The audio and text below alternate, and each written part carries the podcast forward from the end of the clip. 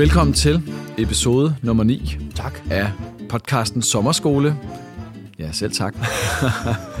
Overfor mig sidder en øh, veloplagt Morten Mønster, og vi skal til at tale om bogen Jytte vender tilbages sidste kapitel. Ja. Og det bliver altså også sidste afsnit ud af 9. Og hvis man ikke ved, hvad det handler om, så er det fordi, du ikke har hørt afsnit 1-8, eller 1, 2, 3, 4, 5, 6, 7, 8. Nu gør jeg begge dele. øhm, I altså foregående afsnit, der også behandler bogens mange spændende sider. Mm. Og øh, vi er jo nået til det sidste kapitel, der hedder Kunsten at træffe en god beslutning i en foranderlig verden. Ja. Og Morten, hvad handler det kapitel dog om? Det handler om det, som der står i overskriften der. Nå, jeg kan ikke sige det tydeligere. Det var fint. Jeg. Det var et meget jeg øh, weekend. kort Jeg afsnit. gider ikke. Ja, Jeg skal ud og spise østers. sådan. Øh, ej, det kan jeg ikke lide. Nå, øhm, bogens sidste kapitel handler om, hvordan man træffer gode beslutninger, når man ikke har al information til rådighed. Og grund til, at det handler om det, det er jo fordi, at det er en situation, rigtig men- mange mennesker står i. Både i forhold til strategier, processer, mennesker, alt muligt andet. Det er sjældent, vi har al information til rådighed nu om dagen i vores samfund, hvor der er rigtig meget vidensmedarbejdere, der skal gøre ting, der er komplicerede, som du ikke kan lave regler for, som du måske kunne i gang i gamle dage, hvor man var lidt mere fabriksorienteret. Og det bliver kun sværere og sværere. Der kommer mere og mere information, hvordan sorterer man i det, osv.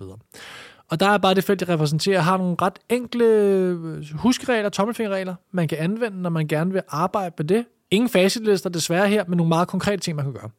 Så jeg tænkte, vi kunne tale lidt om det. Ja, fint. Og øh, den måde, jeg åbner kapitlet på, er med faktisk en ret tragisk øh, historie, som har en, jeg vil sige, en positiv udgang, men i hvert fald, man har arbejdet med det problem, at øh, alt for mange mennesker bruger hovedpinepiller til at begå selvmord, eller forsøger at begå selvmord på. Ja. Og øh, man har i, hvad nu det hedder, Storbritannien lavet den løsning, eller det er ikke en løsning, men det er en arbejde med problemstillingen, at man ikke længere kan købe store bager med rigtig mange panodiler i. Du kan simpelthen ikke købe 100 hovedpinepiller på én gang. I stedet for at man går over til blisterpakninger og andre ting, hvor at du ikke kan få lige så mange af gang, og du skal stå og klikke dem ud enkeltvis. Jeg hører friktion. Ja, det er lige præcis det, du hører. Og det er jo fordi, og nu håber jeg, det er okay, vi starter med et lidt makabert eksempel, men, men tanken er jo her, vi vil rigtig gerne have, at du ikke træffer en hurtig beslutning. Ja. Vi vil rigtig gerne have, at du, ikke, at du ikke reagerer på din impuls, du står med lige nu. Vi vil gerne trække tiden ud fra stimuli til beslutning. Ja. Og det man vil finde ud af heldigvis, det er, at det er faktisk en super effektiv øh, intervention. Derfor man kopieret det i Danmark også, fået samme resultater. Det går simpelthen meget bedre med det, fordi det kræver meget mere planlægning, det kræver meget mere intention, og hvis nærmest det der hot og cold state, du kan nærmest ikke nå at gøre det i hot state. Og det er jo desværre den historie, der er, det er, at mange ender med at forsøge sådan nogle ting, mens de er i hot state. Vi vil gerne have dem i cold state. Ja. Og det gør vi ved at forlænge tidsrummet, Ja. imellem du har Helt en idé. lavpraktisk. Du skal stå og ploppe hver eneste Præcis. Så det er jo faktisk det modsatte af det, vi samtidig prøver i organisationer, det er, har du en idé? Bare gør det! Gør det hurtigt! Det, jo- det afhænger Ja. også af, hvad målet er. Ikke? Her er det netop at forhindre en adfærd. Precisely. Ja. Og når vi taler om beslutninger her, så mener vi ikke små beslutninger. Vi mener ikke, skal du have kaffe eller te nu? Vi mener ikke uh, send en mail. Vi mener de store beslutninger. Ja. Om det er sådan beslutter, vi har været inde eller strategiske beslutninger, eller vigtige beregninger af et eller andet. Og der finder man ud af, at når man kigger på de forskellige eksempler, som jeg har med i bogen, og metoder, det er, at du skal, bare for at afsløre morderen med det samme, du skal forsinke din intuition. Det er det, du gøre. Som Ja. Kahneman vil sige, som jeg også citerer ham fra i bogen, delay your intuition. Ja. Og Det der var er ordret en oversættelse. Det var faktisk det, jeg lige gjorde der, ja. Øh, hvad nu det hedder. Øh, han har nogle, øh, nogle sjove eksempler med i sine bøger, men der er nogle andre, der også har lavet nogle sjove variationer. Så jeg, jeg tror næsten, at jeg havde en, en samtale med Svend Brinkmann, hvor jeg også tog det eksempel op øh, i min podcast, fordi jeg synes, det er sjovt. Men man har sådan en klassisk ting, man bruger rigtig meget, også i rigtig mange adfærdsøkonomier er blevet så populært, så alle har sådan et spørgsmål med en bat og en bold med. Ja. Jeg gider ikke gå igennem det, men det er sådan noget med, hvor meget koster den ene, hvor meget koster den anden, og hvad tror du så, den ene koster? Folk bliver altid snydt. bla bla. Og man bliver snydt af det. Og det er en del af det, der hedder The Cognitive Reflection Test, mm. som er en masse spørgsmål, som har sådan nogle lidt curious løsninger, der er sådan lidt kontraintuitive. Ikke? Ja. Og kontraintuitiv er et vigtigt ord her, fordi det netop ikke er det, du intuitivt tror. Langt stået kort, folk de svarer ofte forkert på det der bat og bold spørgsmål. Så er nogle andre, har lavet en variation af den, hvor de har givet de samme spørgsmål til en anden gruppe, men de har gjort fondstørrelsen mindre og lidt mere utydeligt, så du skal bruge lidt mere energi på at læse det. Og det sjove her er, at de mennesker svarer mere rigtigt. Fordi de dvæler mere ved det, eller De bruger mere tid på det, og bare det, du ikke rigtig kan se det, giver dig en intuitiv oplevelse og kompleksitet. Hvad, hvad er det her? Det er lige nødt til lige at se, hvad det her er, for at kunne svare på det. Mm. Det er altså ikke et godt råd i forhold til at få folk til at læse sine ting, at man generelt bare gør det ulæseligt. Men lige en testsituation. Hvis du lige skal, så stopper du lige op. Og det er det, vi gerne vil have generelt ved de her beslutninger. Lad være med at gå med din intuition. Det, man kalder system 1 og 2 i den første Jyttebog. Det vender ja. vi tilbage til. Ikke? Men det er i når du stopper op, så beregner du det mere igennem. Og det Kahneman synes jo, som er et af de mest rationelle mennesker, du vil møde i øvrigt, han siger jo, hvis folk lavede beregning med batter spørgsmål, så ville de vide, at det ikke var rigtigt. Så grund til, at man svarer forkert, det er, fordi man går med sin intuition, uden at lave beregningen. Ja. Så det, vi skal vende tilbage til, det er, at der er ikke noget i vejen med intuition. Man skal bare ikke bruge den som sin primære kilde til sin beslutning. Og det er det, mennesker gør hele tiden. Uanset hvor dataorienteret de siger, de er. Det kræver bare, at det er et specielt menneske, der går ind ad døren, som er allerede klar på, er enige i det, de kommer til at sige lige om lidt, eller uenige, baseret på alle mulige tommelfingerregler. Ikke?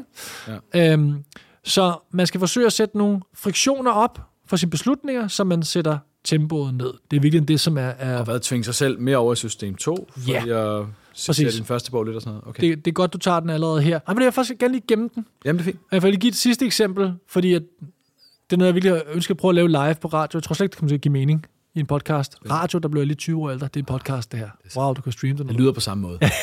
Vi kalder det radio. Ja, det her lyder smartere. Det er vores radioprogram, det her.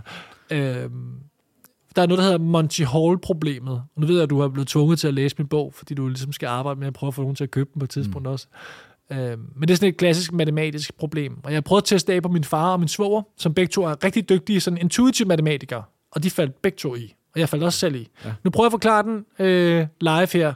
Og der er så mange mennesker, der intuitivt vil uenige, så siger, prøv det nu af derhjemme, før I, I skriver til mig øh, med hate, hate speech i mails og sådan noget. Ja. Og jeg har faktisk også en video på en hjemmeside, der stedet at forklare det. Lang historie kort.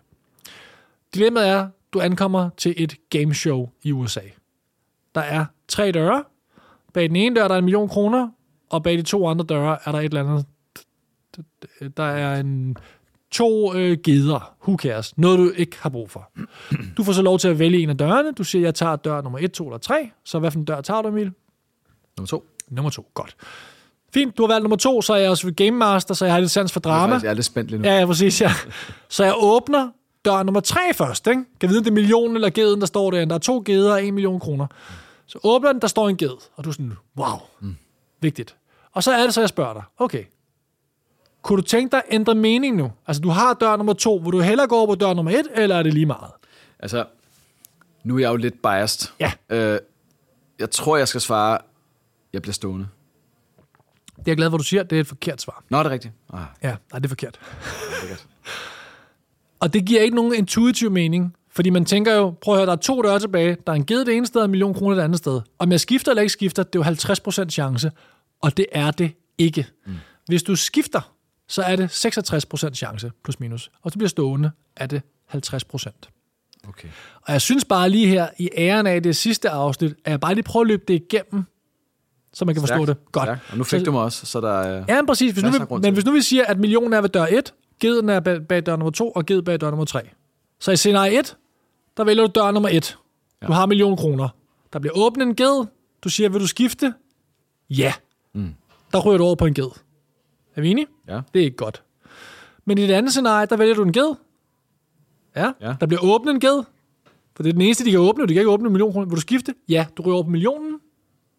Og det samme sker også i tredje scenarie. Du ryger over på millionen. Klar. Og det er fordi, du kan ikke åbne en dør, hvor millionen er. Det er ikke det, der er scenariet. Scenariet er, at jeg skal åbne en ged. Så når du kører, hvis du simulerer det her, det tager seriøst et minut at simulere de forskellige muligheder, du har, blive stående eller skift, så vil du finde ud af, at du vinder oftere, når du skifter. Og, og pointen er, når jeg spørger et, til et foredrag, der er ikke nogen, der tror, det tror jeg, det, det er jo lige meget, det burde være 50% men det er det ikke. Mm. Og grund til, at jeg bruger lidt tid på det, her, det er fordi, det er det, Karl siger, hvis du lavede beregningen i 60 sekunder, ja, ja. så vil du se, og nu ved jeg godt, nu er det jo Men det, det, det afslører det fuldkommen, for det overgår jeg da ikke. Altså, Nej, selvom, præcis. selvom jeg endda mener, jeg har hørt det der eksempel før, Ja. så er min intuition stadigvæk, ah, Du siger, stående, det er nok det. To døre, der er gevinsten, det er lige meget 50 procent videre. Og nu er det jo også en lidt ligegyldig ja. beslutning. Men, men min pointe er bare, rigtig mange steder i livet, der går vi bare med den første indskyld, det er 50 procent videre. Mm. Ikke? Frem for lige at bruge tiden, og det samme som Kahneman siger, vi går med vores første indskydelse. Ja. Og nu svarer jeg så på det, som jeg udskød lige før. Det Kahneman siger, og det er jo næsten lov, når han siger det. Ja. Man siger jo netop, intuition er godt, men du gemmer det til efter din analyse. Så hvis vi siger, skal vi ansætte en ny medarbejder til teamet, så starter du ikke med at gå med, hvad du ligesom føler for det, eller hvad du snart siger. Først så laver du en analyse. Hvad for nogle arbejdsopgaver er det? Hvad er prisen? Hvad er vores budget? Hvad er vores strategi? Og så til sidst putter du så din intuition på. Hvad føler jeg? Er det det rigtige tidspunkt at gøre? Mm. For intuitionen er jo et sammensur med en masse erfaringer og viden, som, Som ikke nødvendigvis er forkert jo. Præcis. Mm. Du må bare ikke bruge det først. Og det folk gør, det er, at de bruger deres intuition først, og så, Og så bruger de data det som en efterrationalisering. Så, det- og det, det er næsten umuligt, men det er det, vi prøver. Vi prøver at sige, stop, stop, inden du tænker noget nu. Og det sige, tænk det lige igennem ordentligt det her, og så kommer din intuition bagefter. Så det er ligesom at prøve at vende det rundt. Og så er det jo så, kan vi Det designe nogle... lyder, det lyder hammersvært. Det er det også. Og det er igen 1%. Det- Du kommer aldrig til at blive 100% god til det, og det er også en ineffektiv måde at træffe beslutninger på, for det tager meget længere tid. Ja. Så du skal reservere det til vigtige beslutninger, og så skal du øve dig en lille smule. Okay, der kom du mig i forkøbet, fordi jeg skulle til at sige, sådan kan jeg da ikke leve mit liv. Altså, Nej. det bliver for komplekst at skulle sidde og være øh, velovervejet i, øh, skal jeg skifte brain på blæer? Ja, Hvad ved jeg? Hårprodukt, et eller andet, ikke? lad være med at gøre det. Og det er tilbage til simpliciteten. Man kan komplicere en masse ting. At bruge de der ting i bogen, som taler ind over hinanden og lidt imod hinanden. Men det er lidt tilbage til, at vi reserverer til vigtige ting, mm. det her. Mm. Okay. øh, hvor vi alligevel bruger ofte masser af tid på det. Vi har bare besluttet os, inden vi går i gang med at lave analysen, så har jeg besluttet mig intuitivt for, ja, hvad mit synspunkt er. Så vi og bruger jeg, er faktisk egentlig, jeg er egentlig bare ude på at begrunde mit valg med data fra nu af. Precisely. Klassisk confirmation bias, ikke? Mm. Og så er det så, kan man designe nogle processer i sit arbejdsliv, hvor designet hjælper mig, og det er det, vi har brug for, fordi sandsynligheden for, at du husker det her med et halvt år, den er nul. Mm. Det, det kommer ikke til at ske. Men vi kan lave nogle processer, hvor det er, at det måske bliver lidt lettere for dig. Øh, der er talt med Svend Brinkmann, så han har jo et- et andet felt, end jeg har, men han kalder de der gaffelformede situationer i dit liv, hvor du rammer en vej. Du skal vælge højre eller venstre. Men de fleste gafler har måske også en vej lige ud, ikke? Men pointen er, nu skal du træffe en beslutning. Du, du bliver stoppet her. Vil du det, eller vil du det? Hvor næsten alt i vores moderne liv er bare lavet som sådan noget, der bare, vi bare løber ned ad en vej. Ikke? Altså autoplay på Netflix. Så starter den ja. Næste bare. Jeg skal ikke træffe en beslutning om, vil du, vil du ikke? Du skal bare blive siddende som en zombie, og så kommer det næste, og det næste, og det næste. Ikke? Og det, man finder ud af, når man giver folk valgmuligheder, så ligesom man stopper deres beslutning, det er, så ændrer de ofte mening, så gør de ofte noget andet, når de bliver bedt om at reflektere over det. Ja. Øhm, et eksempel, som jeg bare synes er godt, fordi det er så lavpraktisk. Og jeg, jeg kom til at tænke på, jeg for nylig jeg har slet ikke fået fuldt op på det, for jeg kan faktisk få data. Men Scandic Hotel, hvem de stadigvæk gør det, men de har indført det her med, at hvis du gerne vil have rengøring, så skal du gå ned i receptionen inden kl. 10 og bede om det. Nå, Det er okay. ikke bare noget, der kører automatisk, fordi det er sindssygt dyrt for dem at lave, og det er rigtig dårligt for miljøet, at ja. Bare rene værelser bliver gjort ja. endnu mere rene, og alle lagene bliver vasket, og vi kan huske det med to- håndklædet, Ja, kender vi efterhånden en- efterhånden, ikke? Men du ved. Ja. men generelt er der så meget svineri ved at overrengøre værelser. Nu ved jeg ikke, hvordan det foregår hjemme hos jer, men vi skifter men ikke sengetøj hver dag og Vi støvsuger. kører et, par dage i hvert fald. Ja, ja. Måske to dage, hvis det er virkelig. ja hvis det går højt. Øh, og det er jo klart, når nu jeg siger, at der kommer ikke noget rengøring, medmindre du går ned og siger hej ned i receptionen, så bliver der mindre rengøring. Ja, det er klart. Fordi nu skal jeg jo tænke mig om, har jeg brug for ikke, rengøring? det er ikke meget mindre, altså, uden at du har data. Jeg har jo ikke data. Det er derfor en skandale, jeg kom til at tænke på for nylig, at jeg, faktisk, jeg skrev faktisk til ham, der var chef dengang. Jeg ved ikke, om de har det mere heller. Det er noget tid siden, jeg har været der. Men jeg, kan, kan jeg ikke blive tale med dig? Jeg vil rigtig gerne vide det. Men altså, jeg kan ikke forestille mig andet, det end må der er næsten være meget mindre. markant mindre. Og formoder jeg, mange kundeklager i starten. Fordi jeg skulle da ikke komme på hotel for at løbe rundt nede i receptionen og bede om noget, mm. som jeg føler, jeg burde få automatisk. Altså, jeg tror, der er rigtig mange, der får det at vide, men glemmer det, fordi defaulten er så stærk i dem, ikke? Jo. Men min pointe er bare, når du bliver spurgt, skal du have rengøring, så er dit svar et andet, end hvis du bare kører på din automatpilot, Ja, ja, ja, og sådan, ja, "Nå, det kommer nok, whatever, det er ikke noget med mig at gøre, ikke? Ja. Så det med at skabe gaffelformede situationer for sig selv og forbrugere, er en måde lige at slå system 2 til, Klart. så ikke går på din intuition, men du siger, hvad er egentlig den her situation? Ja. Det er jo ikke svært at sige nej til det, for fanden vel? Er ingen grund til, at det bliver gjort rent igen, lige når du er ankommet. Mm. Øhm, så der er en masse af de eksempler øh, nede i bogen, men et af mine yndlingseksempler, som en mand, der bare leverede det ene gode eksempel efter det andet, var en pilot, jeg havde i studiet i min egen podcast for mange år siden efterhånden. Jeg havde holdt et foredrag om noget investering, og hvorfor man ikke kan regne det ud og sådan noget. Og så tror jeg, at forbifarten havde været også lidt generisk og sagt, at jeg kendte ikke nogen ledergrupper, der havde fastlagte processer for, hvordan de træffer en beslutning. Det er stadig langt de færreste, der siger, når vi træffer en vigtig strategisk beslutning, så er det her vores proces for at gøre det. Mm, mm. Ej, de sætter sig ned, og så brainstormer de lidt, og så Altså den, der har mest magt i rummet, øh, går. Hippo, eller hvad det hedder, ikke? Highest, per, highest person paid opinion, et eller andet, ikke hvad det er. Ja.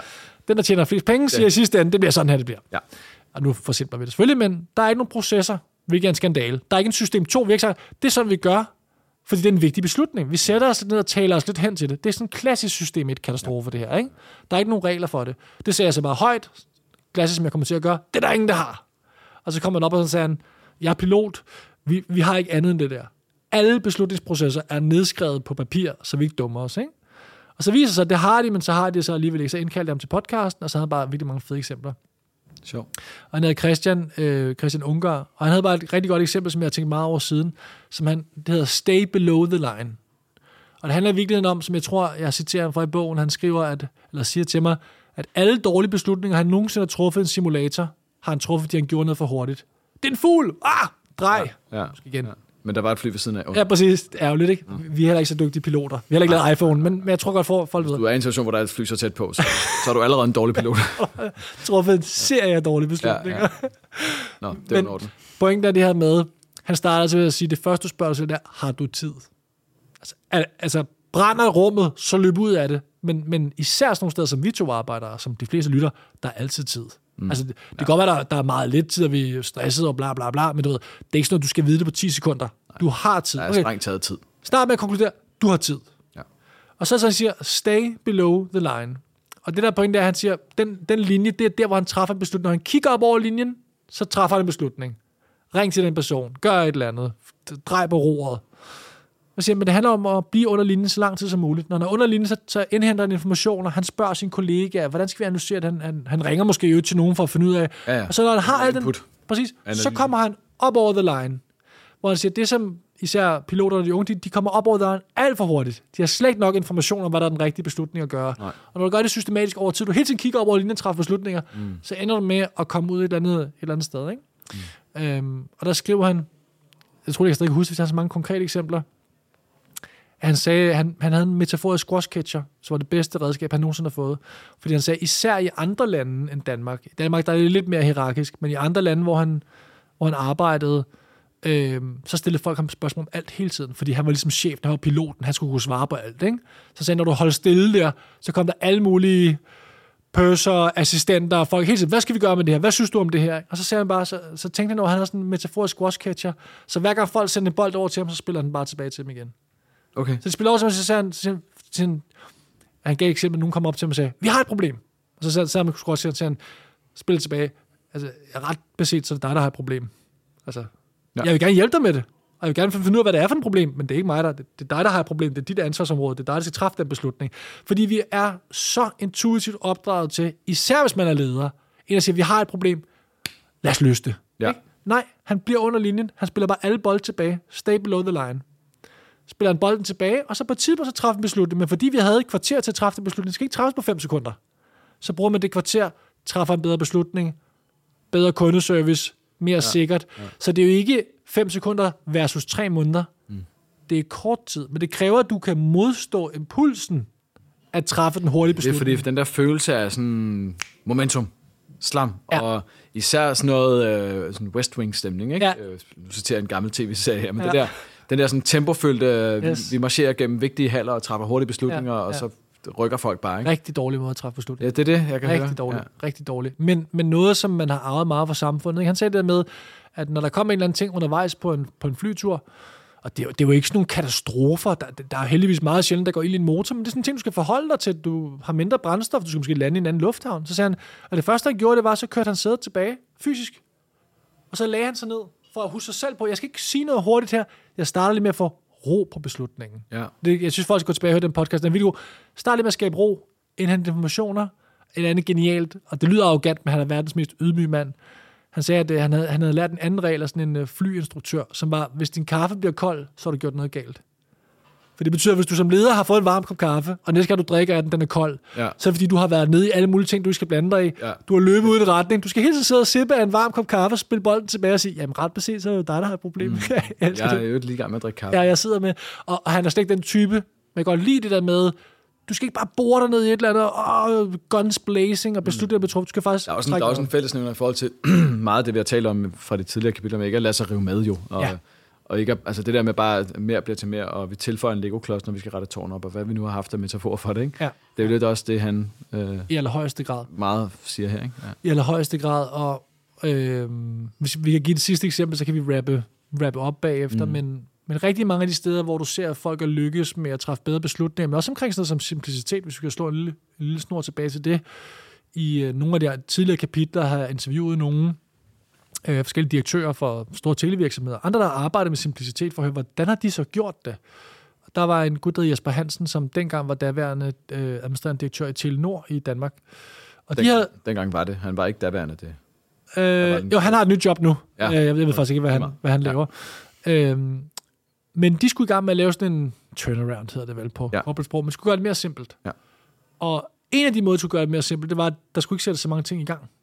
Og igen, det er jo meget umoderne der, mm. fordi jeg, jeg, siger, jeg siger ikke, der er noget rigtigt forkert. Jeg siger bare, at der er konsekvenser ved, at du bare siger, at alle folk kan bare sætte alt i gang, de har lyst til. Der er nogle fordele ved det. Ja. Og der er den ulempe, at milliard mennesker har bare sat milliard projekter i gang nu, og ingen ved, hvem der laver hvad.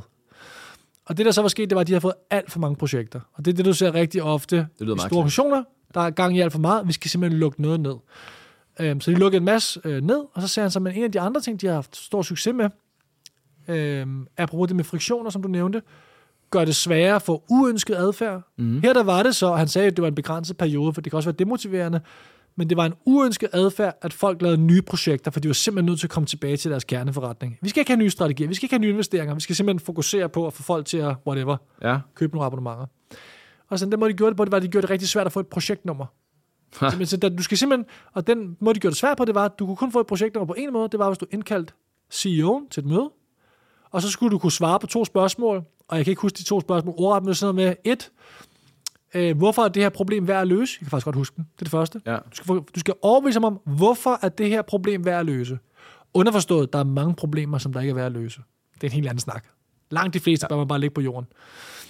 Og det andet var, hvorfor er vi de rigtige til at løse det her? En ting er, at du synes, der er nogen, der bør løse det, men hvorfor er Telenor de rigtige til med den måde, vores lange girafhals, hvorfor er det os, der skal løse det, og ikke nogen andre? Mm. Og hvis du kan overbevise om det, så kan du så få projekt nummer 17. Ja. Men det vil sige, der er ikke nogen, der lige får en fix idé nede i et team og sætter gang i et eller andet sjovt, fordi der er rigtig meget friktion for at få lov til det, ikke? Jeg er nødt til at pege på, som uh, menig medarbejder i en organisation, allerstørste friktion, ikke at jeg er bange for direktøren her i Gyldendal, men, men det er jo, du skal lige forbi direktøren og, og, og svinge din idé øh, gennem sådan en Ja. maskine der. Ikke? Ja. Så kommer friktion 2 og 3, som så er spørgsmål 1 og 2 der. Ikke? Præcis. Og nogen vil jo sige, at, at, at det er indbegrebet af en tåbelig organisation, fordi at så skal alle spørge chefen om noget, chefen mm. ikke ved noget om. Men hvis din pågældende ønskede adfærd er i den periode, det er, vi laver for meget, vi skal skære ned, ja. vi skal stoppe, og vi skal tænke os rigtig godt om, inden vi laver noget nyt. Det er, det, det er beslutningen. Inden du sætter i gang i et nyt strategisk projekt, skal du tænke dig rigtig godt om. Ja. Ikke? Så er du nødt til at gå forbi og kunne svare på nogle spørgsmål. Det gør bare, at du sætter tempoet ned.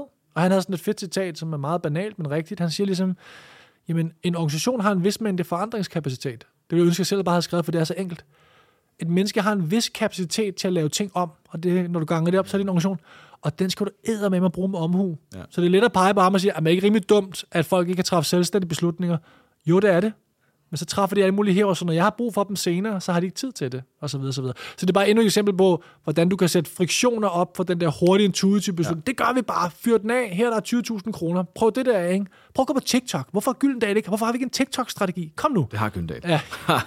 det er en fejl, det ned her. En, en, Ja. gang i tidens morgen er den der snak også. Ja, ja, og selvfølgelig, og det kan jo godt være, at man skal være på TikTok. Min Ja, ja, ja. er bare, at samtidig, så tænker man, hmm, skal vi lige sætte en begrænsning på? Ja. Nu kommer vi, men du ved, Ja, ja, det er også, der står, lad os prøve i tre måneder, så lad os mødes igen og sige, hvor meget betaler vi for dit og datten, frem for at sige, fedt, den løber du med, Emil. Ja, det gør jeg. Så, så kører vi, ikke? Øhm, så det er egentlig bare for at komme med endnu et eksempel der med, ja.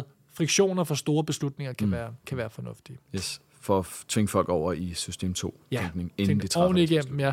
Og lige snart der er friktion om det for rengøring eller beslutninger, så har folk bare med det samme ikke lyst til at træffe den beslutning, og så går de tilbage og laver det arbejde, som sidder fast inde i pølsemaskinen, ikke? Jo. Og det er jo det, vi gerne vil have, lave det færdigt først, ja. igen i vores generaliserende måde. Så alle kan komme hjem og hygge sig med deres venner og familie. Precisely. Vi er ved at være i mål med Er vi ikke det? alle bogens kapitler. Det lyder jo helt vildt at sige. Vi har fået snakket en del, tænker jeg. Det er mest af alt det, der er sket, ikke? Og forhåbentlig har vi også sagt noget fornuftigt undervejs. Det håber vi. Men øh, lige inden vi slipper den helt, Ja. bare fordi jeg synes, det er lidt sjovt at spørge om, mm. er der noget, du gerne ville have gjort anderledes med, med bogen her? Der er jo alligevel lige løbet lidt andet under broen. Ja. Øhm, altså først og fremmest, så er jeg faktisk vildt stolt, når jeg siger, at jeg har simpelthen skrevet alle de her ord i den her bog. Der er også nogle af mine venner, som kender mig, og siger, altså er det dig selv, der skriver dem? For de tænker, det, det, hvordan skulle jeg nogensinde kunne gøre det? Så jeg er ret stolt af, at jeg faktisk tænker sådan, hold da kæft, det har jeg selv fundet det eksempel. Øhm, men det er så også måske faktisk en ting, som jeg har tænkt over sidenhen, som jeg jo godt kan dele med dig. Det er, jeg synes måske, den skulle have været lidt kortere. Okay. Altså, det, det har jeg faktisk tænkt over, og det kan jeg huske, for nu er det jo en del år siden, vi satte den op og sådan noget, men det er jo sådan noget med, første udkast, tror jeg, den var øh, over 400 sider. Ja. Og jeg tænker jo, jeg, Det lyder jo som en bibel. Jamen, ja, hvor, det kan godt være, det, det er det, der sker. Men jeg tænker, jeg er jo også en markeds... Jeg elsker jo også at markedsføre ting. Sådan, jeg tænker lidt, fire, den er en stor bog at hive ned, og når du starter på side 1, så ser det bare ikke let ud, vel? Og fondstørrelsen er blevet lidt lille og sådan noget. Øhm, så, så jeg tænker faktisk, at den skulle have været 30 sider kortere, Ja, hvis jeg skulle give mig selv noget feedback, Okay. ikke? det er Øhm, dejligt konkret. og så tror jeg, og det talte vi også lige om, ikke? at det er, sådan, det er sådan en dejlig feedback til en selv, fordi jeg skulle have gjort det mere simpelt. Jeg har ja. Ja. så mange eksempler med. Jeg skulle have pillet noget ud. Det er jo meget apropos øh, det, vi har talt om her i, øh, Præcis. Jeg, skulle, jeg ved ikke, man kan ikke kalde det slack her, men du ved, jeg elsker I bogen Slack. Efterladet, efter- efterladet på tomme sider. hvor man kan notere lidt ned, ja. Det er Øh, fantasi. Ja. Men jeg tror det der med, at, at fordi jeg er så forelsket i eksempler, og jeg elsker det konkrete, som jeg også tror er noget af det, som folk godt kan lide, så ender jeg samtidig med at putte syv eksempler ind i. Fordi Ja. jeg selv Og man synes, har forstået det på eksempel Ja, 3. det er super vigtige nuancer omkring forskel. Sådan er det for en forfatter, der sidder og piller sig selv i navlen. Ja, ja, for læseren har det nok bare brug for et. Ikke? Så mm. jeg har faktisk reflekteret over, hvis jeg skal lave en bog mere, så tror jeg, jeg vil øve mig lidt i, at det er ikke løfte det her, hvis der nu ser en bog, men øve mig lidt i at sige, okay, måske skulle vi lige gøre det 30 sider kortere, så vi ikke ender med 400 sider i fondstørrelse. Det holder det op på. Nu er jeg simpelthen nødt til at slå op på, øh, på sidetallet her. Hvor langt blev den? 300, altså med noter 340, ikke? Ja, det er også sindssygt, jo. Ja, det er da noget. Det er en relativt er lille noget. fondstørrelse. Ja. Men vi bliver også enige, at hvis noget er en lille fondstørrelse, så følger folk med, jo. det har jeg jo lige sagt. Ja, Faktisk en- ja det er rigtigt. en Så sidder de og, og er der i system. øh, system. Ja. 327. Så vi skal ned under 300. Det er det, du lige har lovet os. Ja, okay. Ah. Det er fair nok. Hvis du laver en bog, siger du. Hvis jeg laver det, ja. Hvem ved, måske. Nå. Tusind tak for øh, gode samtaler. Jeg siger lige, som jeg altid har sagt, når vi er ved at være færdige, at der jo altså er rabat lige for tiden. Mm. Og hele august med. Uh. Første gang, jeg dropper den bombe. Øh, på Jytte vender tilbage, og også øh, bogen inden den. Jytte fra Marketing er desværre gået for i dag. Mm. Så øh, masser af gode vitaminer at hente der, og øh, gode rabatter, ikke ja. mindst. Hos Saxo i øvrigt. Koden er sommerskole. Jeg tror, det var det, Morten. Ja, tusind tak for din tid. Det var en fornøjelse. Tak for din tid. Fornøjelse med min tid.